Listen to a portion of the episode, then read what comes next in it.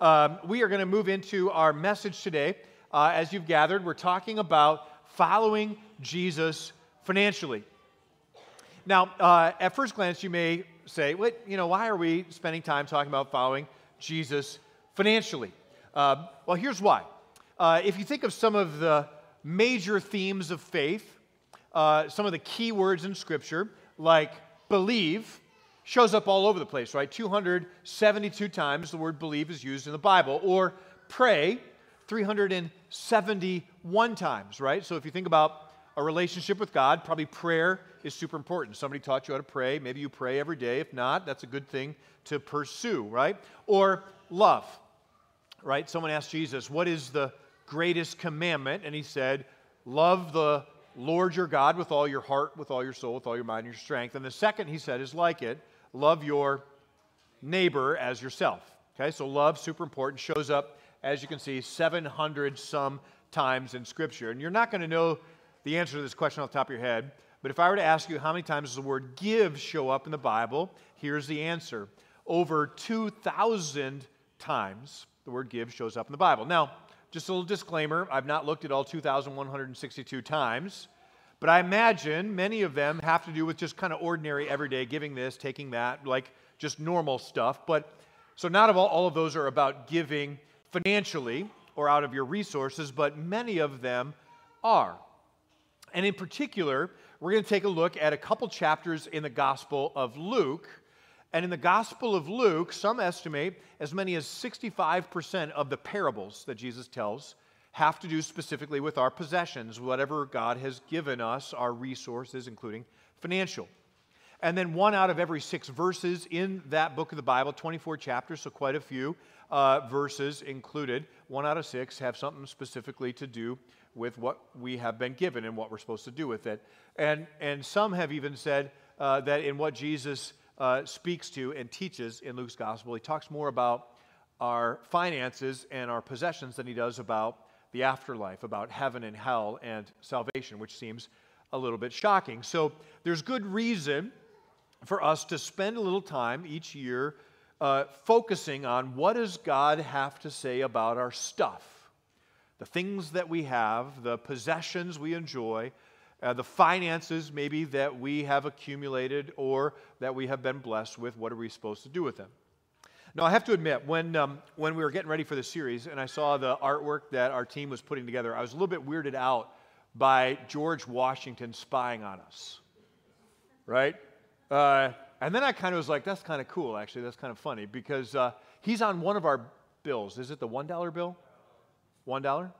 Okay, it's been that long since I've handled cash money, so I don't remember who's on what. But so we're going to have George Washington kind of kind of watching us a little bit, but we're not going to focus on him. We're focusing on what does Jesus have to say about how we handle our stuff, right? As we seek to become more and more like him.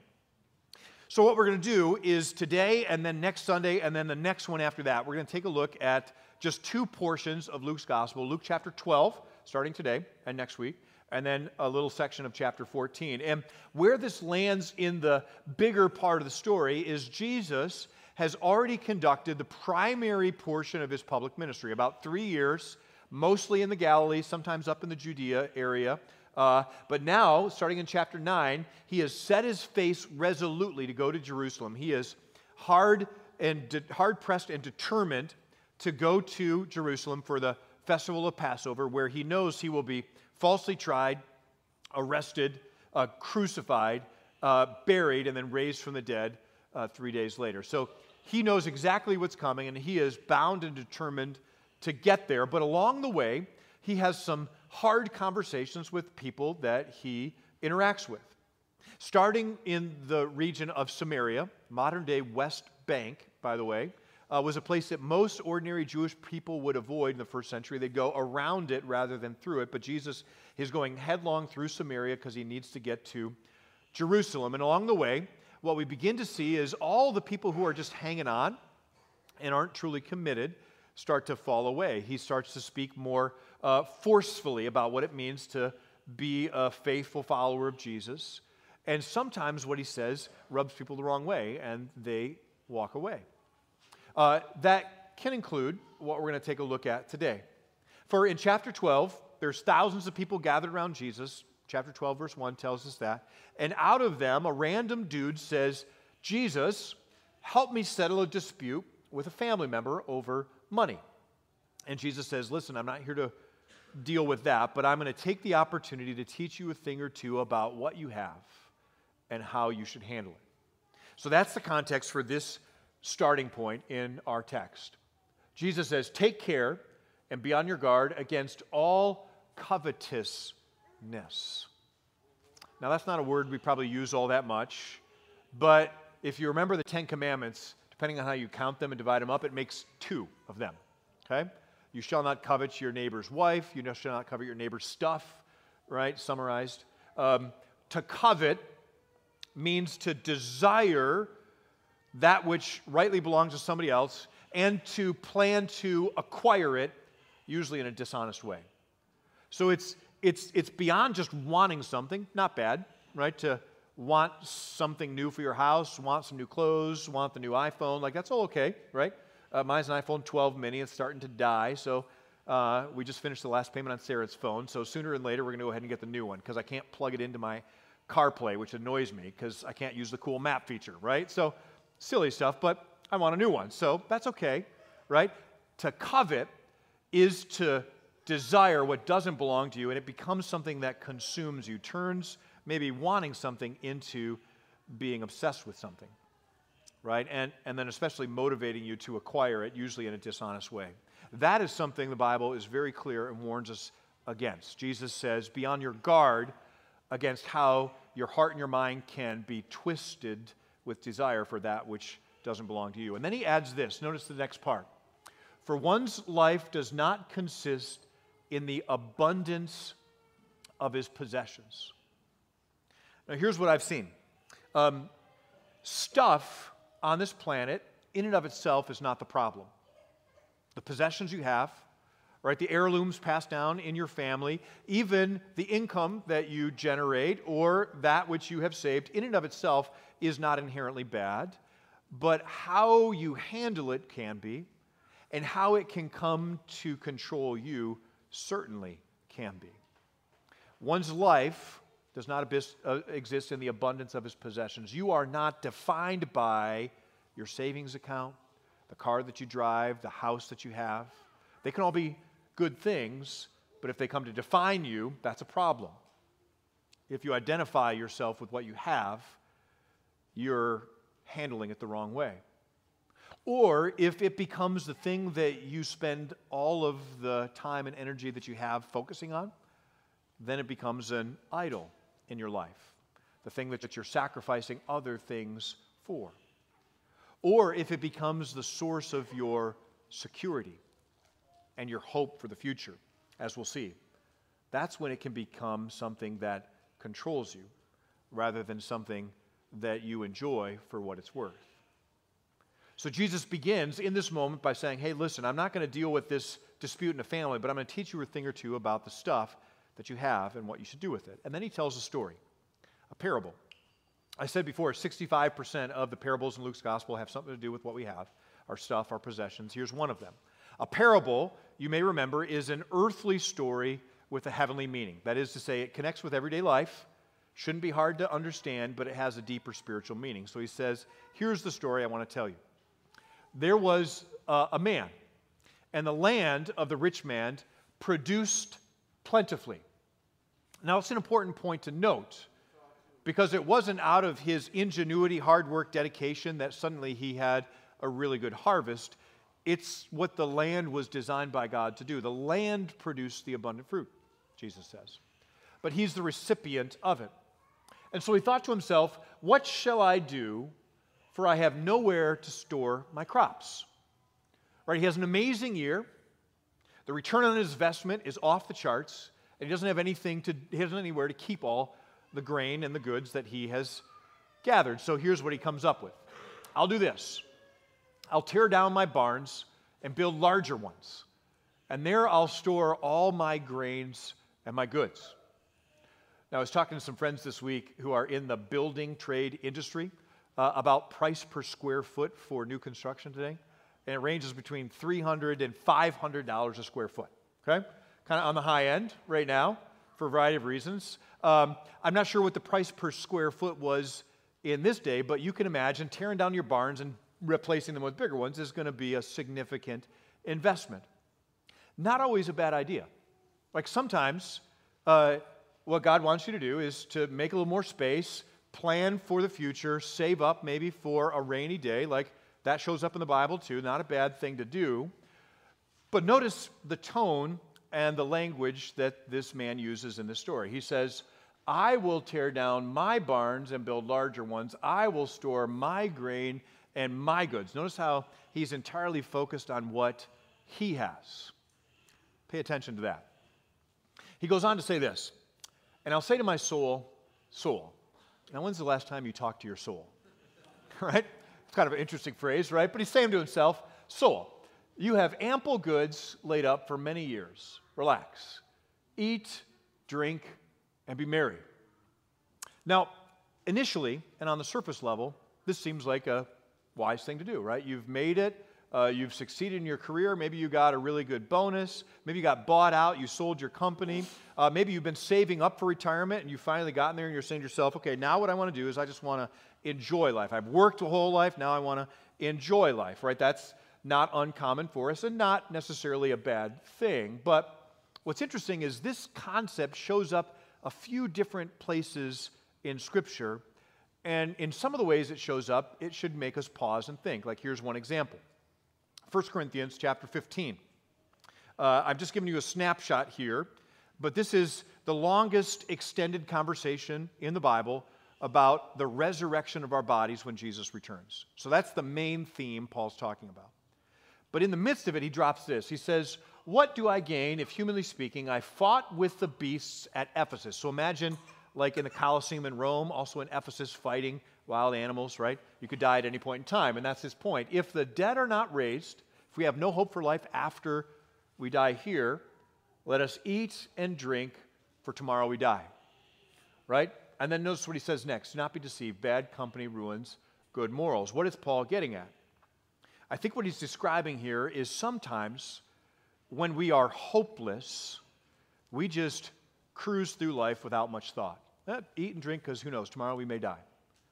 Right? Without a sense of hope and anticipation of a better life in what is to come, without confidence in the presence and in the goodness of God, all we can do is just eat and drink and be merry, right? So you get the sense, not a good way to approach life. Now, contrast that with this one, Ecclesiastes chapter 2. Here, what Scripture describes is a perspective on life that the author of Ecclesiastes gained after looking out at everything in life good days and bad days, how the rain falls on the righteous and then the unrighteous, how good things happen to bad people, bad things happen to good people, and vice versa. And he's concluded all of it, and he says this in chapter 2 There is nothing better for a person than that he should eat and drink and find enjoyment in his toil. Right? So he's saying, if we can't control life, if we don't know what's going to happen, what should we do? We should uh, lean into the moment. We should enjoy it for what it's worth because tomorrow it may be gone. So eat and drink and, and enjoy the everyday life that God has given us. So, which one is it? Right? Is it a hopeless statement that life doesn't really matter, so just party until it's done, or is it work hard and enjoy the fruits of your labor? Here's where I'd like to suggest the difference comes. The next verse. This also I saw is from the hand of God. For apart from him, who can eat or who can have enjoyment?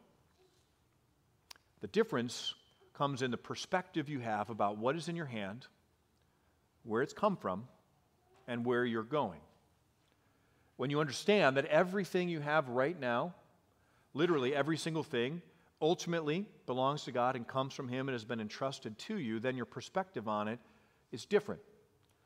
Right? Instead of being yours from your own hard work and dedication, blood, sweat, and tears, it is something that God has given you, maybe through those things, but it's yours for now, yours to enjoy, but it won't be yours for forever.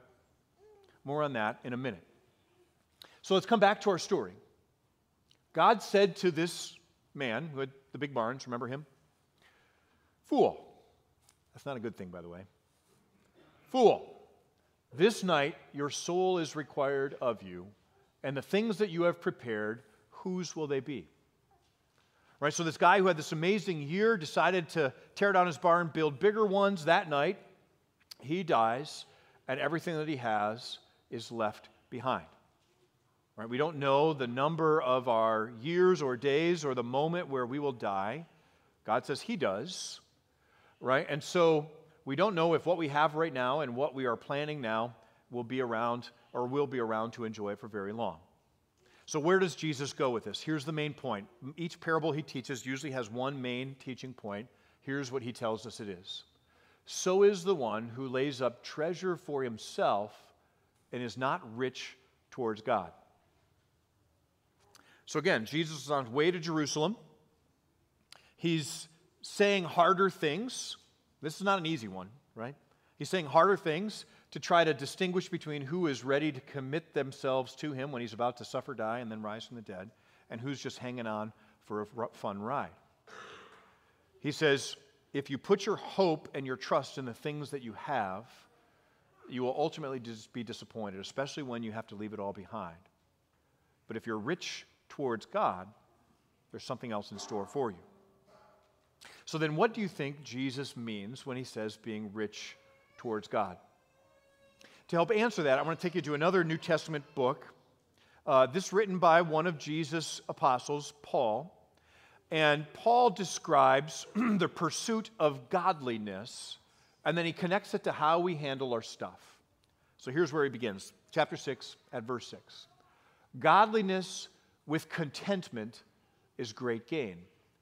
For we brought nothing into this world, and we cannot take anything out of the world right? What he's going to do is he's going to develop this thing of godliness. Godliness means putting into practice the words and ways of Jesus. We could put that at its heart, right? Seeking to live out faithfully what God is calling us to be and do, godliness, okay? Godliness, he says, with contentment is great gain. Why?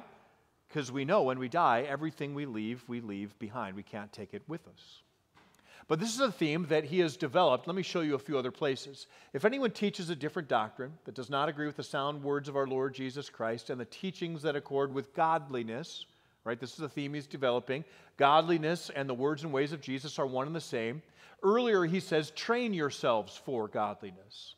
For while bodily training is of some value, godliness is of value in every way.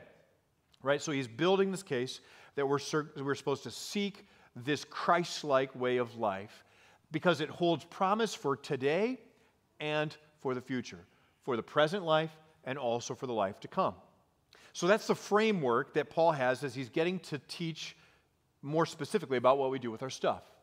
So then, verse 9 those who desire to be rich fall into temptation, into a snare, into many senseless and harmful desires that plunge people into ruin and destruction. Again, not light and fluffy stuff, is it? Right? It's a warning that the stuff that we have, uh, while itself is neutral, can come to consume our best energies and attention when we find our identity in it or put our hope and trust in what is in our hands. When it becomes the source of our identity and our hope, then it becomes a trap, like Paul is saying. When that becomes all that we desire, we should be alarmed. For the love of money is a root of all kinds of evils. Notice it's the love of money, right? It's the attachment to our possessions that's a problem, not the finances or the possessions.